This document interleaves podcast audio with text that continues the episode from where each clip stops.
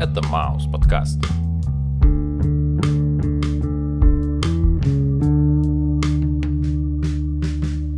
Привет, чувак.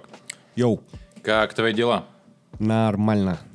И э, мы с тобой сегодня разбираем один из самых моих любимых альбомов и одну из самых моих любимых групп. Это группа Massive Attack с альбомом Мезонин. Как тебе она понравилась? Ну, изначально я больше, наверное, негативных эмоций испытал, когда разбирал. Потому что я был в шоке с того, как это было сложно. Понял. Слушай, ты знаешь, у меня есть одна очень классная история, связанная с э, Massive Attack. Когда-то диск с MP3, э, то есть со всеми вообще их альбомами, я попросил купить отца. Точнее сказать, было немножко по-другому. Он ехал с работы и задал мне вопрос, э, тебе что-то привезти? И я его попросил, чтобы он мне привез музыки. И тогда продавались диски рядом с магазином «Электроника». Ну, те, кто живет в Воронеже, я думаю, прекрасно помнят это место. Собственно, там был так называемый развал дисков. То есть ты туда мог приехать, там стояли чуваки с э, картонными или ДСПшными э, развалами, собственно говоря, на которых стояли диски. И ты там мог купить тот или иной сборник или альбом той или иной группы. Помимо этого он мне привез группу Gorillaz, альбом, который мы с тобой разбирали, то есть Клинт Иствуд. И э, он мне также еще привез сборник Моби. Я тоже очень хочу его как- как-нибудь разобрать. Поэтому я думаю, то, что пора уже начинать. Поехали. И первый трек под названием Angel. Начинается трек с очень тихой, но нарастающей по громкости бас-гитары в крайне низком частотном регистре. И для меня это звучит подобно городу, что живет своей жизнью, но под покрывалом всей видимой жизни происходят события, от которых должно измениться само устройство жизни. И если следовать за текстом, то должен появиться ангел, что принесет на землю любовь. Может, это про культурную революцию, где во главу угла будет установлено чувство любви и взаимопонимания. Хотя, если бы я опирался на музыку, то для меня это еще напоминает очень отточенный и чеканящий шаг, словно это неотвратимо произойдет, и вот-вот придет марш мира.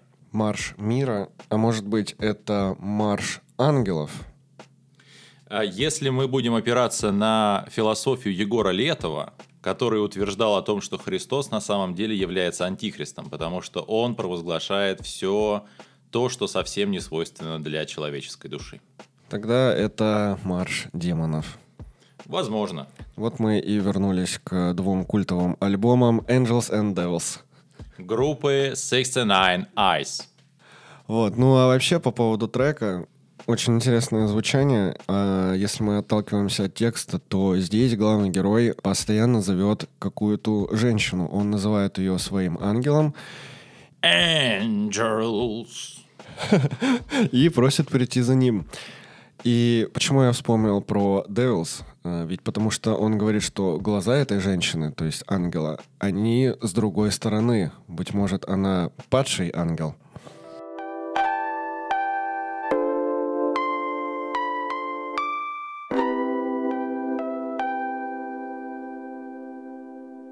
И трек номер два называется Rising Sun. Ну, я так понимаю, здесь про восходящее солнце.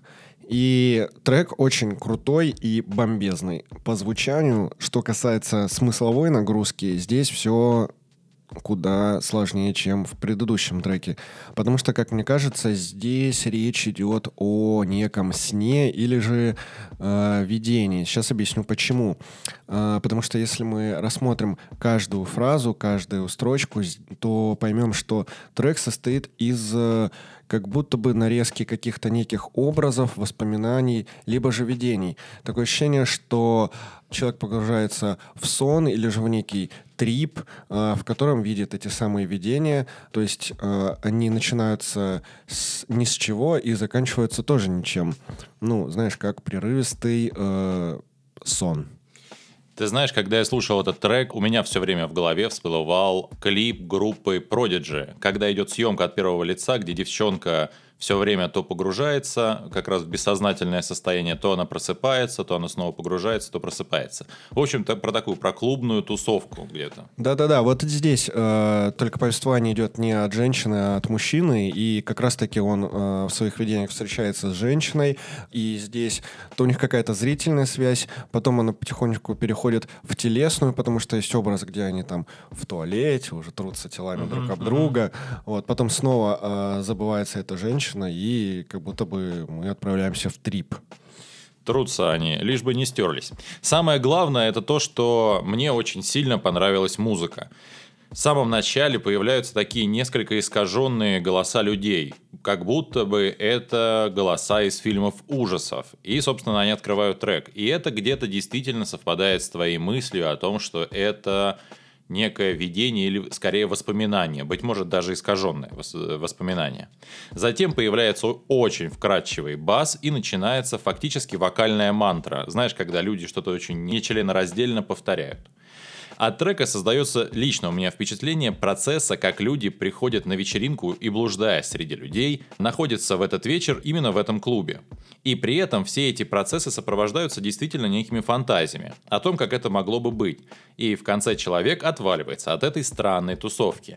И один из вариантов трактовки текста, в моем понимании, это история, где чувак лежит уже дома, вспоминает, как э, он проводил время на этой тусовке и думает о том, как он бы мог поступить. Ну, понимаешь, о чем я говорю, когда ты с кем-то подрался, ты такой, ну, надо было сказать ему вот так.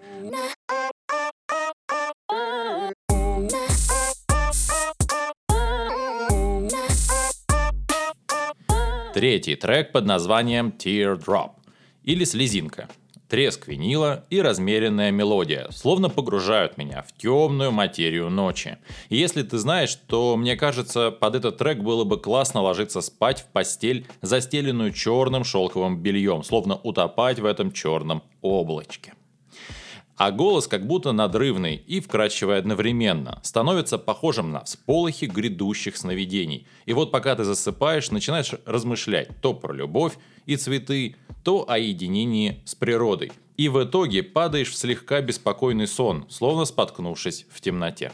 Мое знакомство с этим треком э, произошло, когда я смотрел сериал «Доктор Хаус». Это было вообще в каких-то волосатых э, там десятых годах, что ли, усатых. Ты имеешь в виду, когда у меня еще были волосы? И у меня. Потому что после, потому что после разборов э, последних альбомов, мне кажется, скоро я лишусь э, львиной их э, части. Э, так вот, э, касательно Доктора Хауса. Первый раз я услышал этот трек там, и после чего, ну, знаешь, как и многих, он зацепил, ты ищешь, что это за трек, добавляешь в плейлист, потом хочешь посмотреть клип. И касательно клипа, тут очень интересная история, потому что, насколько я помню, там повествование идет из утробы матери или вот что-то такое.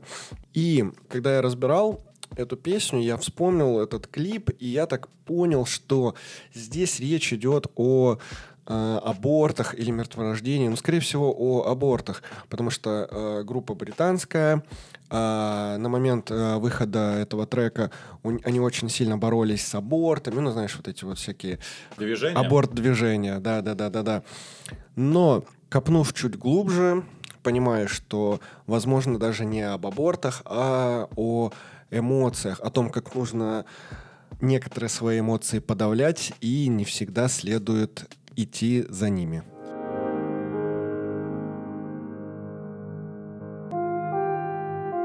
Трек номер четыре.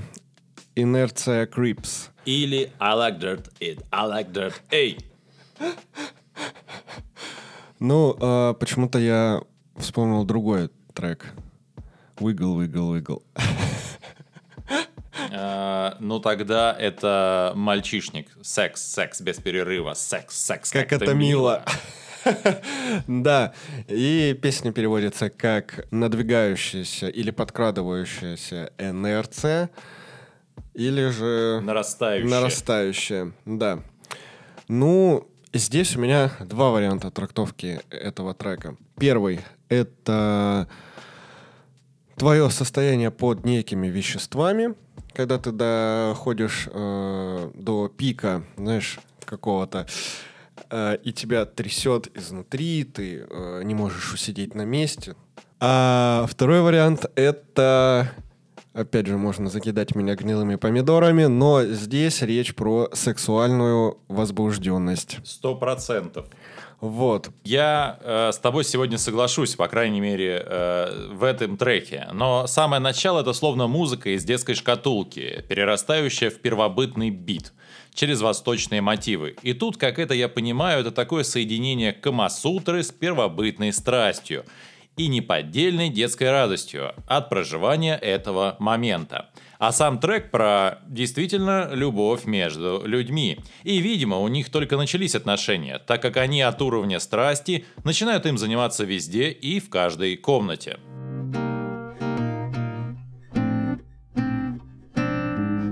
И следующий трек под номером 5 под названием Exchange – и сразу же одиннадцатый трек под названием Exchange в э, скобочках.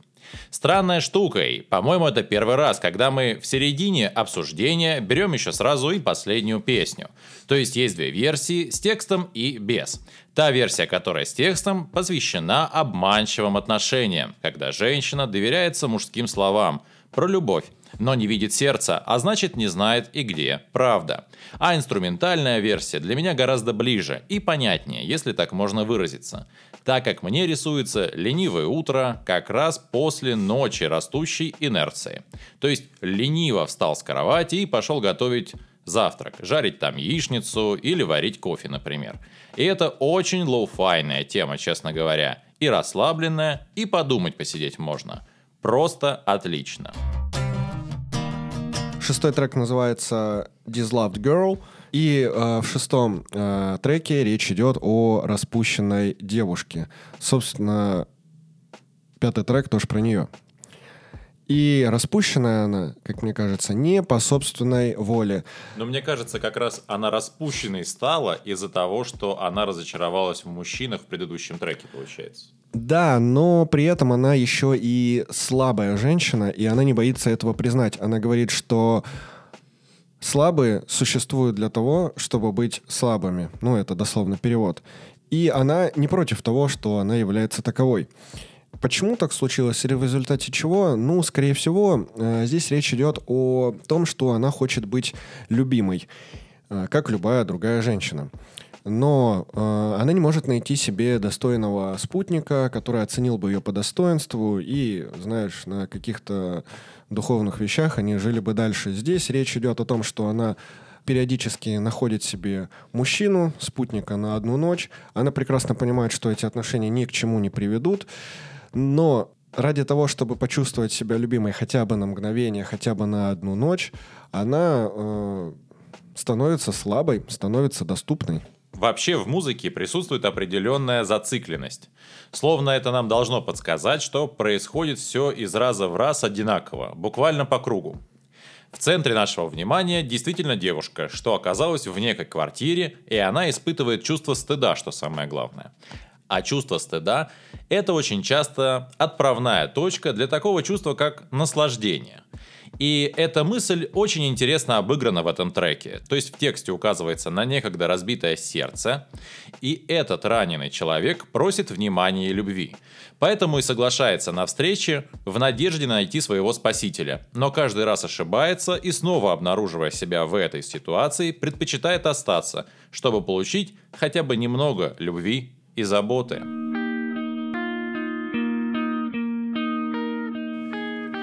Man Next Door. Мужчина по соседству. Man Next Door. Man Next Door. Э, это кавер-версия регги-песни. Гитарный звук в самом начале песни мне напоминает звуковые эффекты из фильма «Брат 2», честно говоря. И мне музыка кажется очень урбанистичной и где-то даже давящей, словно мы оказались на окраине индустриального района. Сама же песня очень блюзовая, то есть в ней рассказывается про шумного соседа, который уже достал своим шумом. И чтобы сохранить свою семью в целости – герой задумывается о скорейшем переезде. Правда, в припеве постоянно повторяется слово «drip», то есть «копать». И, возможно, герой говорил о переезде соседа в мир иной. Есть ли у тебя такой сосед? Соседа такого у меня, слава богу, нет. Но а по поводу «В мир иной», слушай, по-моему, ну, главный герой пришел к выводу, что он взял э, свою семью и уехали в местечко потише. Вот, поэтому я не считаю, что дело закончилось криминалом. Э, надеюсь, они просто мирно урегулировали эту ситуацию. Хотя, что тут регулировать, он просто взял и смылся, слабак. Использую слово из 90-х, раз альбом 90-х годов. Макруха. Э, консенсус. Ну, я был близок. А вообще, сразу понятно, что это кавер-версия э, не их песни, потому что это единственный трек, где э, смысл лежит на поверхности, и ничего не нужно додумывать. И это единственный трек, в котором у нас с тобой разошлись мнения.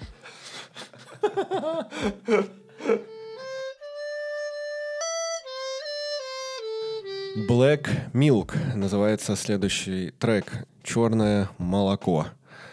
Очень криповое название, даже немножечко страшное, как будто бы я окунаюсь в мир каких-то хоррор-фильмов. Но каким бы мрачным ни было название, посыл супер позитивен. Здесь речь, как мне кажется, про любовь, про ту самую, где ты отдаешься без э, остатка, где вы любите друг друга настолько, что готовы в буквальном смысле поглотить друг друга. И... Э, Ам. ам. Сразу почему-то вспоминаются всякие зомби, знаешь, которые э, в порыве страсти сожрали друг друга. Не знаю, откуда у тебя такая ассоциация, но для меня это очень интересный трек. Потому что мне кажется, что этот трек идет из уст матери Вселенной к людям, что вскормлены и выращены, давай в кавычках, космическим или черным молоком. И мне этот трек всегда был очень интересен и приятен. Но именно этот трек, а точнее использованный в нем сэмпл, подтолкнул группу отказаться от своей корневой формы творчества, то есть от сэмплирования.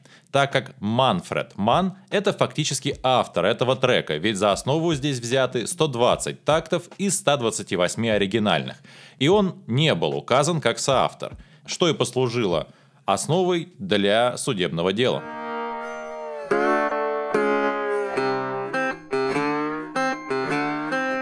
Девятый трек «Мезонин».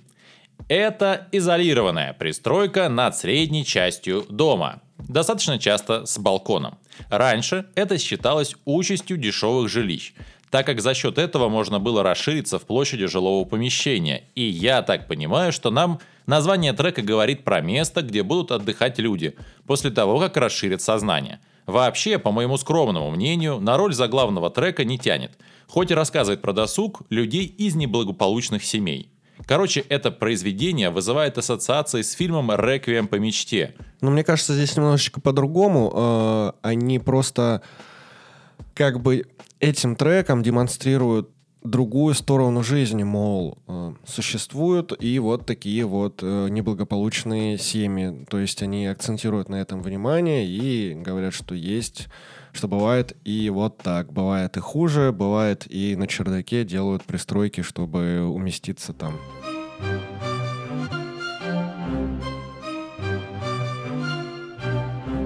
И следующий трек называется Group 4.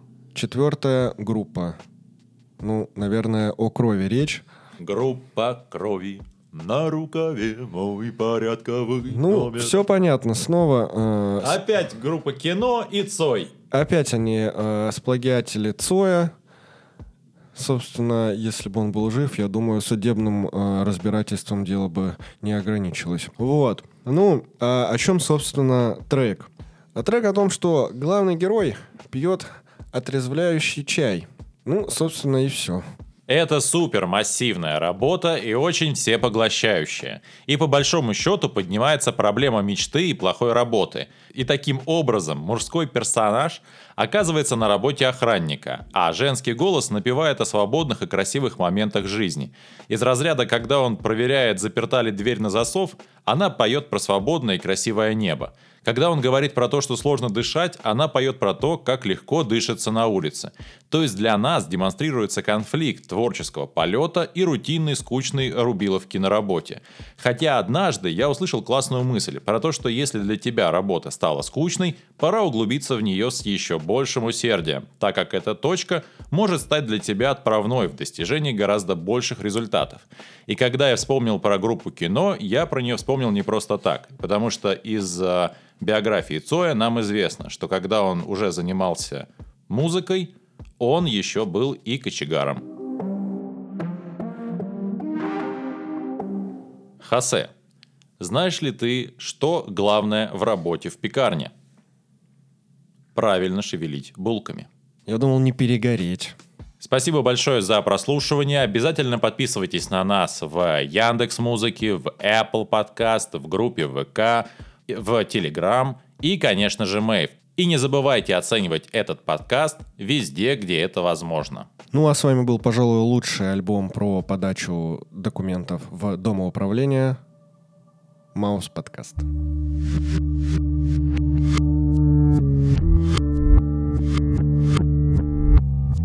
Aklos Muhammad'e. Kakhoş.